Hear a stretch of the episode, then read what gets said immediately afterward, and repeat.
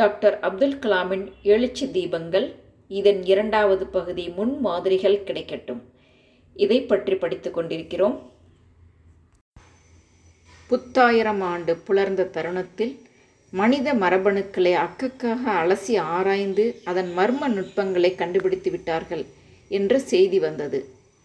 மனித ஜீவன்கள் என்று சுமந்து கொண்டிருக்கும் ஒட்டுமொத்தமான முப்பதாயிரம் மரபணுக்களும் ஆயிரக்கணக்கான வருடங்களுக்கு முன்பு வாழ்ந்த நமது கற்கால மூதாதையர்களின் மரபணுக்களை ஒத்திருக்கின்றன என்று சொல்லப்படுகிறது.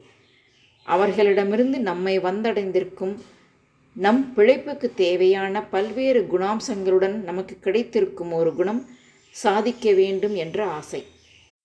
இந்த உந்துணர்வை இயற்கை நமக்கு வழங்கியுள்ளது என்று சொல்லப்படுகிறது.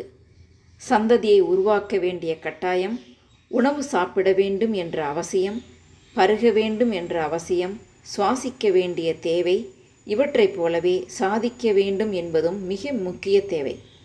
தேவையா தேவையில்லையா என்ற நினைப்புக்கே இடமில்லாத அளவுக்கு மிக முக்கியமான ஒன்று.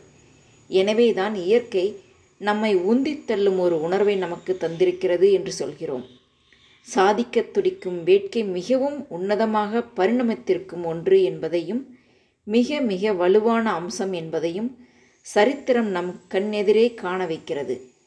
அதை மறந்து விடுவது நமது சுபாவமாக இருந்தாலும் நமது அனுபவத்தின் பெரும் பகுதிக்கு அதுதான் அடிநாதமாக அமைந்திருக்கிறது. சாதிக்கும் வேட்கை இல்லாவிட்டால் நம்மால் எப்படி கற்றுக்கொள்ள முடியும் உயர முடியும்? ஒரு முழுமையை எட்டுவதில் எப்படி ஆசை கொள்ள முடியும்? தொடர்ந்து வரும் ஒருங்கிணைந்த சாதனையின் வடிவத்தில் விக்ரம் சாராபாயின் தொலைநோக்கு முப்பது ஆண்டுகளுக்கு மேலாக நிறைவேறி வருவதை நான் பார்த்து வருகிறேன். இந்த சாதனையை நிகழ்த்திய வேலை முறையிலும் மற்ற முயற்சிகளிலும் எல்லைகளை தாண்டிய இதே சாதிக்கும் ஆசைதான் அடித்தளமாக அமைந்திருக்கிறது. நாம் முயற்சிக்கும் போதும் மேலும் மேலும் செம்மையாக செயல்படும் போதும் முன்மாதிரி நாயகர்கள் நமக்கு வழிகாட்டும் ஒளி விளக்காக திகழ்கிறார்கள். விக்ரம் சாராபாய் மரணமடைந்த நீண்ட காலத்திற்கு பிறகும் கூட பலர் அவரது தொலைநோக்கி நிறைவேற்றி காட்டினார்கள். அந்த அளவுக்கு அபார ஆற்றல் பெற்றிருந்த மா மனிதர் விக்ரம் சாராபாய்.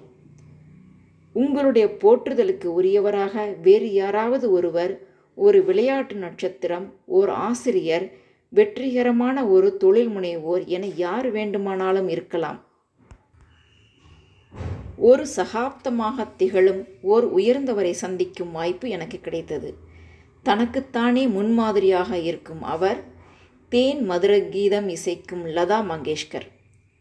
அவர் தலைமையில் நடைபெற்ற அவருடைய தந்தை மாஸ்டர் தீனநாத் மங்கேஷ்கரின் நினைவு விழாவில் நான் கலந்து கொண்டேன். பாரத ரத்னா விருது பெற்ற லதா மங்கேஷ்கர் நானூற்றி ஐம்பது படுக்கை வசதி கொண்ட தீனநாத் மருத்துவமனை மற்றும் ஆராய்ச்சி மையத்தை புனேயில் என்னை தொடங்கி வைக்கும்படி கேட்டதை நான் பெரும் பாக்கியமாக கருதுகிறேன். தொடக்க விழாவிற்கு சற்று முன்புதான் அந்த மருத்துவமனையை பார்வையிட்டேன். கிட்டத்தட்ட முப்பது சதவீத நோயாளிகளுக்கு அங்கு இலவச மருத்துவ உதவி கிடைக்கப் போவதாக அறிந்தேன். பணமும் புகழும் படைத்தவராக இருந்தாலும் அவர் மேற்கொண்டிருக்கும் இந்த சேவை என்னை நிகழச் செய்தது. நாம் எவ்வளவு உயர்ந்த நிலையை எட்டிய போதும் துயரத்தில் வாடுவோரின் வேதனையை தணிப்பதற்கு தன்னால் முடிந்த அளவுக்கு அனைத்து விதங்களிலும் பாடுபட வேண்டும் என்ற உண்மையை அவர் மறக்கவே இல்லை. இந்த கண்ணோட்டம் அவர் நினைவை விட்டு அகலவே இல்லை. பல்லாண்டுகளாக வானொலியில் ஒலிக்கும் அவருடைய கீதங்கள் எண்ணற்ற இதயங்களுக்கு இதமளித்து மகிழ்விக்கின்றன. ஆயிரத்தி தொள்ளாயிரத்தி அறுபத்தி இரண்டில் இந்திய சீன யுத்தத்தின் போது அவர் பாடிய ஹே மேரே வதன் கே லோகோ என்ற பாடல் ஒட்டுமொத்த தேசத்தையும் நெகிழ வைத்தது. லட்சக்கணக்கான மக்களின் வாழ்க்கையில் இவரைப் போல ஒரு சந்தோஷமான தாக்கத்தை ஏற்படுத்தியிருக்கக்கூடியவர்கள் வெகு சிலரே. தனிநபர்கள் என்ற முறையிலும் குழுக்கள் என்ற முறையிலும் ஒரு தேசம் என்ற ரீதியிலும் நமக்கு சரியானது எது என்பதை துல்லியமாக எடுத்துக்காட்டுவதில் முன்மாதிரி நாயகர்கள் உதவ முடியும். நம்முடைய அபார வெற்றிக்கும் அவர்களால் நம்மை வழிநடத்திச் செல்ல முடியும். தகவல் தொழில்நுட்ப களத்தில் சாதித்த ஒரு சிலரின் வெற்றிகளையே நாம் மிகவும் பெரிதுபடுத்தி பூரித்து போயிருப்பதாக தோன்றுகிறது. ஆனால் நாம் சாதிக்கக்கூடிய நாம் சாதித்தாக வேண்டிய களங்களோடு ஒப்பிட்டு பார்க்கையில் அந்த வெற்றிகளெல்லாம் ஒன்றுமே கிடையாது. தொன்மையான இந்தியா ஒரு ஞான பூமியாக அறிவுச் சுரங்கமாக பெருமை பெற்றிருந்தது. அறிவுத்திறன் சார்ந்த பல்வேறு துறைகளில் குறிப்பாக கணிதம் மருத்துவம் மற்றும் வான சாஸ்திரத்தில் தலைமை தகுதி படைத்திருந்தது.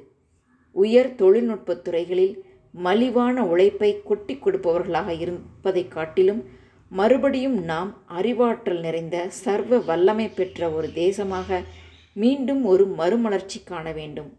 இது காலத்தின் கட்டாயம். அடுத்து இந்த பகுதியின் சாரம். இளைய சமுதாயமே தேசத்தின் சொத்து.